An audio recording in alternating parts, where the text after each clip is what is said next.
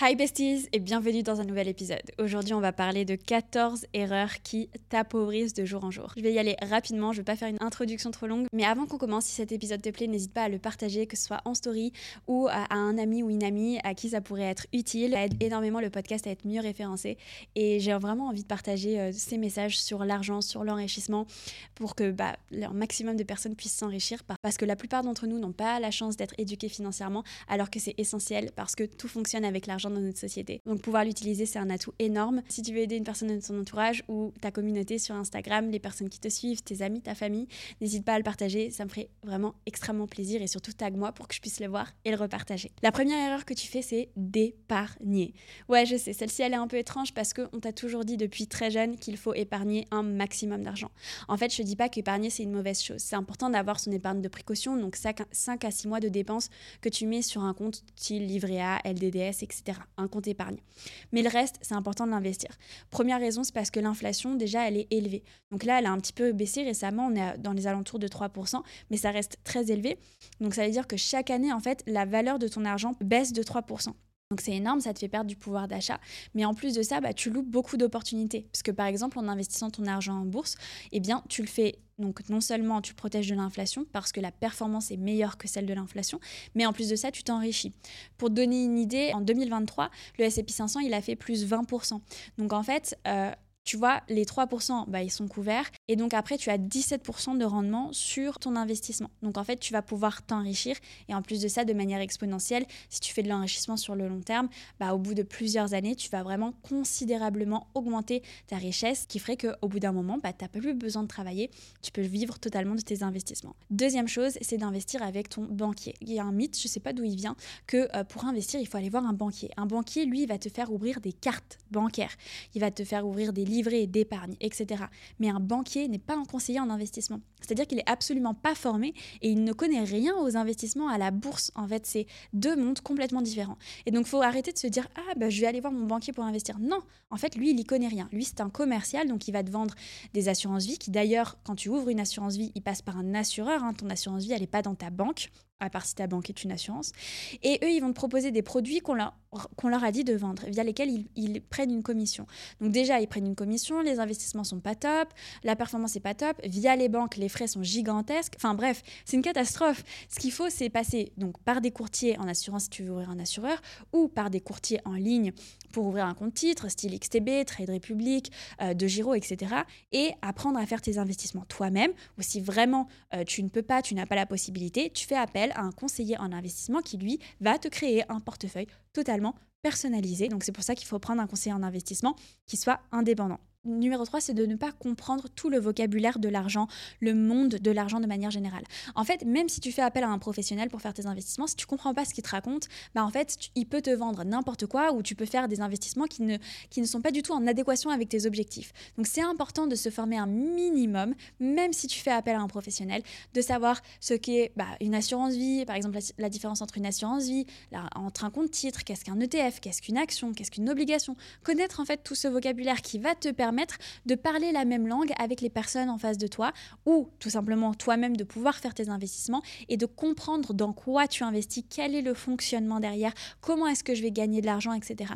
C'est important de connaître tous ces termes, de se former parce que en fait, c'est comme ça que tu vas pouvoir t'enrichir. Euh, c'est comme si tu partais du principe que tu pouvais aller en Espagne, ne pas parler espagnol et te débrouiller là-bas comme si tu étais un espagnol et tout comprendre. Non, en fait, tu, tu comprends rien. Tu comprends pas comment prendre le métro, tu comprends pas euh, comment euh, remplir tes papiers, tu comprends rien. Et en fait, tu vas, les gens vont te dire ah si là fais ci, fais ça, prends tel métro. Mais si tu si tu ne euh, comprends pas ce qu'on te raconte, bah tu vas juste croire les gens. Mais les gens peuvent te dire n'importe quoi. Donc il faut que tu parles la même langue que les personnes en face de toi, c'est-à-dire que tu parles la langue de la finance et de l'argent. Ensuite, l'erreur suivante, c'est d'avoir qu'une seule source de revenus. Je sais qu'en France, on a la sécurité parce qu'on ne peut pas nous virer du jour au lendemain, parce qu'on a chômage, etc.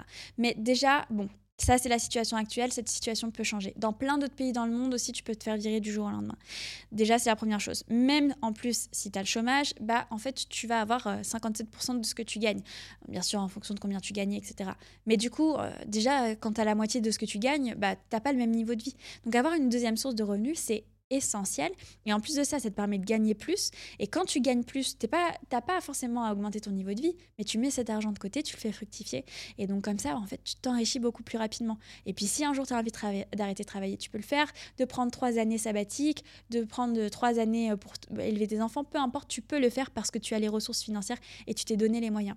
Et aussi, tu vas pas te retrouver du jour au lendemain à galérer, à payer ton loyer si jamais il se passe quoi que ce soit. Et ça, ça s'appelle se respecter financièrement. Ensuite, numéro 5, c'est de ne pas comprendre la fiscalité. Quand tu investis en bourse, en fonction de ton pays, tu vas avoir différents comptes avec différents avantages fiscaux. Et c'est important de les utiliser, ces avantages fiscaux. Parce que sinon, bah, tu peux passer à côté de certaines opportunités. Alors en France, il reste un peu élevé partout, donc tu n'as pas vraiment de, de, de, méga opportunités, mais tu peux quand même en avoir quelques-unes avec l'assurance vie, le PEA, le PER, etc. Donc c'est important de les comprendre et de les utiliser parce que c'est de cette manière-là que tu vas au moins bah, pouvoir t'enrichir un petit peu plus et pas donner des dizaines de milliers d'euros à l'État, même si, bon, dès que tu gagnes beaucoup en France, c'est quand même le cas. Sixième erreur, et ça c'est pour la plupart des gens, même que tu sois euh, entrepreneur ou employé, c'est de ne pas apprendre à déléguer. Parfois, euh, on va se dire, j'entends beaucoup de mamans dire ça, si je suis une bonne mère, je, dois tout faire à la maison, je dois faire le ménage, je dois faire à manger, je dois faire les courses, je dois machin, etc. Euh, et aussi pour les entrepreneurs, tu te dis au début, oui, pour que mon business soit un bon business, il faut que je fasse tout moi-même, etc. Non, il y a des personnes qui vont être plus compétentes que toi dans certains domaines. Dans certains domaines, tu vas avoir besoin d'aide, tu vas avoir besoin de soutien.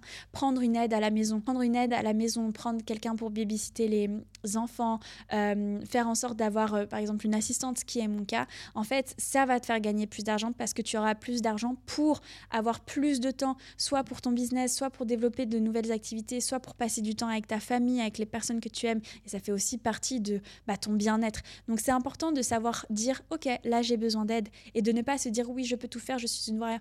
Tu es quand même une warrior, même si tu demandes de l'aide. Ensuite, une des pires erreurs qui te fait perdre beaucoup d'argent, c'est penser que tu sais tout et arrêter de te former.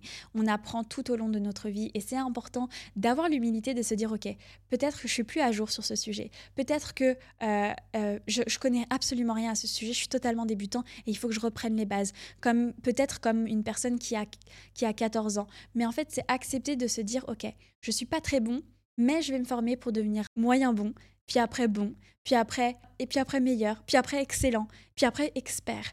T'es pas obligé de devenir expert dans tout, mais en fait, accepter de dire, bah, je connais pas en fait, il faut que j'apprenne, il faut que je me forme, bah, c'est accepter d'évoluer et faire en sorte aussi de, de constamment grandir et aussi de ne pas partir en se disant je sais tout faire et puis faire toutes les erreurs du monde. Maintenant, on a l'opportunité avec les réseaux sociaux de pouvoir apprendre de personnes qui ont fait les choses que nous, on veut faire. Et donc, ils ont fait les erreurs pour nous, entre guillemets. Donc maintenant, nous, on a juste à suivre leurs traces. Donc, c'est trop important et puis c'est une, ressource énorme que de faire ça.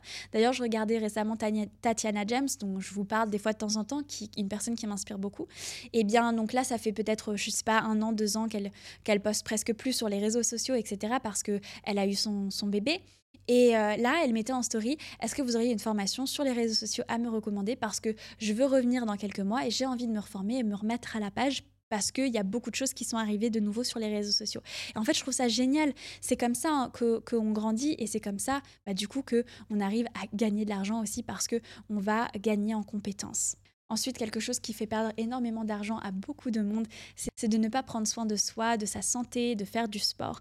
Lorsque tu ne prends pas soin de toi, que tu es constamment fatigué, etc., bah forcément, ton niveau de productivité, tes performances et tes résultats ne sont pas les mêmes. Donc, peu importe que tu le veuilles ou non, eh bien, prendre soin de soi est important. Oui, peut-être il y a des périodes dans l'année où tu vas pas trop, trop prendre soin de toi, où ça va être un peu différent, et c'est totalement ok. Mais c'est important la plupart du temps de prendre soin de ton véhicule en fait, celui dans lequel tu vas vivre toute ta vie, celui qui va te porter, qui va te donner l'énergie, qui va te permettre en fait de te sentir bien à l'intérieur. Donc c'est ta petite maison, tu dois y vivre dedans toute ta vie. Comme je dis tout le temps, tu peux pas déménager. Donc c'est important de faire la poussière. Comme tu ferais la même chose avec une voiture, tu la laisserais pas euh, remplie de terre et, de poussière euh, toute sa vie. Tu as envie d'en prendre soin parce que tu te dis j'ai envie qu'elle dure, j'ai pas envie qu'elle ait plein de problèmes. Bah c'est la même chose. Corps, c'est ta voiture. Ensuite, grosse erreur, c'est d'investir sans comprendre dans quoi tu investis. Euh, je parle, ça peut être de l'investissement en bourse, mais ça peut être aussi euh, de l'immobilier. Il y a plein de gens qui se disent tiens, je vais acheter un appart et je vais le louer parce que on nous a dit que c'était l'investissement le plus facile et sur le principe tu te dis bah j'achète, je loue. Bah non, c'est un petit peu plus complexe que ça. Déjà il y a une fiscalité qui est compliquée, mais même hors de la fiscalité, en France, il faut vraiment savoir calculer les rendements. Combien je l'achète, combien je peux louer. Je fais une moyenne sur le marché. Je compare par rapport aux autres appartements. Je, compare aussi le prix d'achat. Je fais une négociation du prix d'achat. Je fais une négociation de mon prêt, donc du taux euh, d'emprunt, etc. Il y a énormément de paramètres. Et en fait, en réalité, oui, tu as compris le principe qui est d'acheter et de louer, mais en fait, si tu veux vraiment que ce soit un bon investissement, il faut approfondir le sujet. Et c'est la même chose pour tout. Moi, euh, comme je vous disais dernièrement, j'ai envie d'acquérir un nouveau business qui soit indépendant, euh, qui soit vraiment euh, dans un autre domaine, pas du tout des finances, etc. Eh bien, il va falloir que je me forme, il va falloir que j'apprenne les tenants et les aboutissants, comment ça se fait ça, comment on achète ça, ok, comment ça, ça fonctionne, comment, comment on nettoie ça, comment on entretient ça, etc.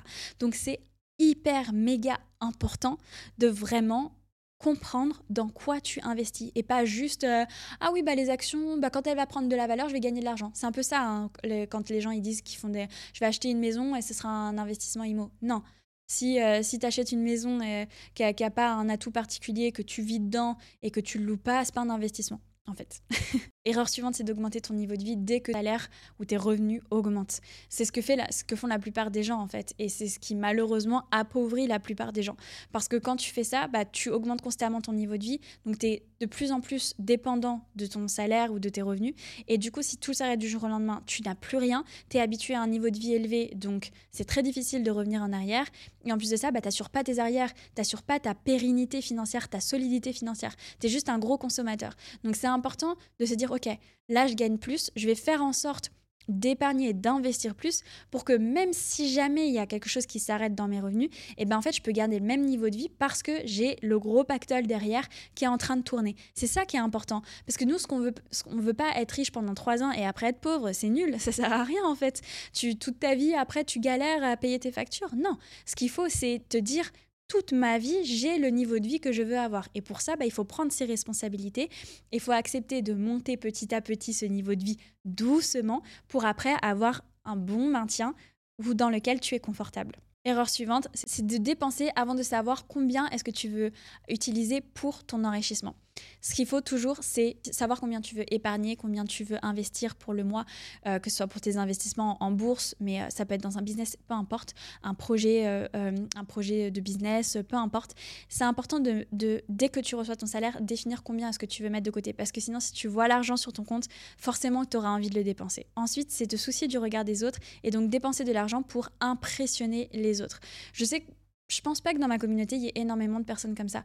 Mais il y a quand même dès que tu sors dans certains lieux, et encore à Paris, etc., il y a plein de gens qui vont mettre des marques, qui vont euh, payer des bouteilles en boîte, qui vont acheter euh, des trucs chers, etc., des sacs chers, juste pour montrer. Mais ça sert à quoi? Même je me posais cette question-là, parce que je voyais, je sais plus qui c'était, une, une, je sais plus si c'était dans une vidéo, j'avais vu une fille qui avait grave des sacs de luxe, mais elle vivait dans un, appart, c'était un studio, euh, avec des meubles pas ouf, pas lumineux, etc., pas confortable, euh, le chauffage qui chauffait pas bien, bref. Et je me disais, attends, elle peut même pas se loger décemment dans un truc confortable où tu te sens bien, où tu te rends bien, où tu rentres, t'es bien chez toi, t'as un bon lit, c'est bien propre, c'est bien chauffé. Et par contre, elle a des sacs de luxe juste pour que quand elle sort, elle montre aux gens, ah oui, moi je. Et ça, il bah, y a rien de pire en fait. Ça, ça t'appauvrit. Et en plus de ça, ça te donne un mindset qui ça te donne un, le pire des mindsets, en fait, où tu penses plus au regard des gens que réellement à ton propre confort, à ton propre bien-être, aux personnes, à tes proches, etc. Moi, franchement, même si je vivais euh, voilà dans une petite appart et tout, et j'avais un peu plus d'argent, ok, peut-être qu'elle n'a pas envie d'avoir un grand appart, mais si tu as un peu plus d'argent, j'en sais rien, tu pars en vacances, tu crées des souvenirs avec tes proches, tu les invites, tu les aides, tu contribues à leur vie, mais tu vas pas acheter des sacs de luxe alors que tu vis dans un 10 mètres carrés à Paris. Ça n'a aucun sens. Ensuite, numéro 13, c'est vivre dans un quartier chic et acheter de la décoration tant que tu n'as pas un certain niveau de vie. La décoration, le petit pot de fleurs, un petit machin, ça sert à rien. C'est la pire des dépenses. Surtout qu'en plus, il y a de grandes chances que tu déménages, que tu changes d'avis, que tu changes de goût, etc. Et pareil, vivre dans des quartiers chics ou des quartiers tendance, etc. Moi, c'est la première fois depuis quitté en fait le foyer familial, on va dire, donc depuis mes 18 ans, que je vis dans un quartier qui est beau, qui est tendance, où il se passe plein de trucs. Mais avant ça, j'étais dans des petits villages, dans des petits trucs, dans des petites rues. J'étais à, Aubervilliers euh, quand j'habitais en région parisienne. C'était pas des quartiers de ouf, ok mais c'était beaucoup moins cher. J'avais un bien meilleur confort parce que par exemple à Aubervilliers, je pouvais avoir un, donc trois chambres et du coup, euh, je pouvais avoir un bureau, etc. Et c'est moi ce que je recherchais. Mais en fait, il faut arrêter de se dire euh, je vais aller dans ce quartier euh, grave bien ou avoir des stéréotypes sur certains quartiers. Moi, je préfère avoir du confort, pouvoir bien travailler, avancer sur mes projets. Et bien sûr, en ayant une facilité de mobilité, parce qu'il y avait le métro par exemple à Aubervilliers, plutôt que d'aller me mettre dans un mini truc en plein centre de Paris qui me coûte hyper cher, où j'entends mes voisins marcher parce que c'est du vieux parquet, enfin, et avoir aucun confort, aucune luminosité, pas pouvoir travailler sur mes projets, etc. Parce que ce qui compte pour moi, c'est d'évoluer en tant que personne, de faire évoluer mon business, etc. C'est pas de dire j'habite dans le cinquième ou voilà.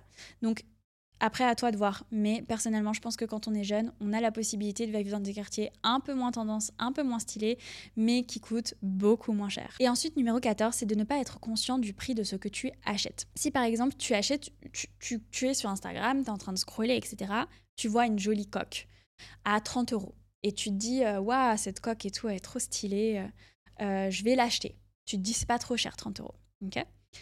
Si tu gagnes 1400 euros par mois, bah ça représente 2,1% de ton salaire que tu as mis dans une coque. C'est à peu près 10 euros de l'heure, c'est-à-dire travailler 3 heures pour pouvoir t'acheter une coque de téléphone, juste parce qu'elle est jolie, alors que tu en as à 4 euros sur Amazon. Et ce qui serait l'équivalent, parce que parfois on va juger, donc là tu te dis, quand tu es conscient de ça, tu te dis, ah ouais quand même, j'ai dépensé 2% de mon salaire pour une coque, c'est quand même beaucoup. Et après, il y a des personnes qui vont dire, waouh, il a dépensé par exemple... Euh, 200 euros dans une paire de chaussures euh, comme ça, sans, sans trop réfléchir. Mais si cette personne, elle gagne 20 000 euros, en fait, ce sera juste 1% de son revenu. Et du coup, bah, la conséquence, elle est, elle est vraiment moindre. C'est que 1% de son revenu quand elle dépense 200 euros. Alors que toi, c'est 2% lorsque tu dépenses 30 euros. Et du coup, quand tu dépenses 200 euros, si toi aussi tu as envie de t'acheter ces chaussures-là, et bah ça fait 14% de ce que tu gagnes pour t'acheter des chaussures à 200 euros. Alors, Comment on fait ce calcul Tu fais tout simplement le prix de ce que tu achètes divisé par le prix de ce que tu gagnes. Et du coup, ça te donne, bah là, ça donne 0,14, soit 14%. Et là, tu prends conscience de combien te coûte ce que tu es en train d'acheter. Et hum, une erreur que beaucoup de personnes font, c'est qu'ils pensent Ah, 30 euros, c'est pas cher, 200 euros, c'est pas si cher pour des chaussures, etc. Ok, est-ce que tu as vraiment besoin de ces chaussures? Est-ce que tu es conscient que ça te coûte 14% de ce que tu gagnes? Est-ce que tu es conscient que tu as dû travailler tant d'heures pour pouvoir gagner cet argent? Est-ce que tu as vraiment envie de l'acheter ou pas? Une fois que tu fais ce calcul, tu es beaucoup plus conscient du prix de chaque chose que tu achètes et du coup, bah, tu vas plus facilement remettre en question ton achat et remettre en question tes priorités. Par exemple, moi, j'ai je fais mes ongles que depuis euh, un an maintenant. Avant ça, j'avais jamais fait mes ongles, tout simplement parce que, en fait, je considérais que j'avais pas les moyens. Parce que faire ses ongles, ça coûte très cher et beaucoup de femmes le font, alors que honnêtement, euh, c'est un peu hors de prix. Moi, maintenant, je le fais parce que bah, c'est mon plaisir, je trouve ça joli, etc. Et que j'ai les moyens et que ça fait partie de mes extras. Mais avant ça, euh, alors que je gagnais entre 5 000 et 6 000 euros, pour moi, c'était beaucoup trop cher par rapport à mon niveau de vie de l'époque. Parce que tout simplement, je faisais mon ratio et que j'étais consciente de combien ça me coûtait et que pour moi, il y avait d'autres priorités. Même par exemple, j'aime beaucoup voyager. Pour moi, c'était bien plus important que de me faire les ongles euh, tous les mois, quoi. Donc voilà, c'est important de savoir combien les choses te coûtent, quel est l'impact par rapport à ce que tu gagnes, et de cette manière-là, tu sauras prioriser en fait tes dépenses, tout simplement. J'espère en tout cas que cet épisode t'aura apporté et qu'il t'aura donné des clés afin de pouvoir t'enrichir. Si tu as des questions, n'hésite pas à me les mettre dans les commentaires et surtout à mettre un petit 5 étoiles sur l'application de podcast que tu utilises si tu as apprécié cet épisode. Et nous, on se retrouve la semaine prochaine pour un nouveau. Ciao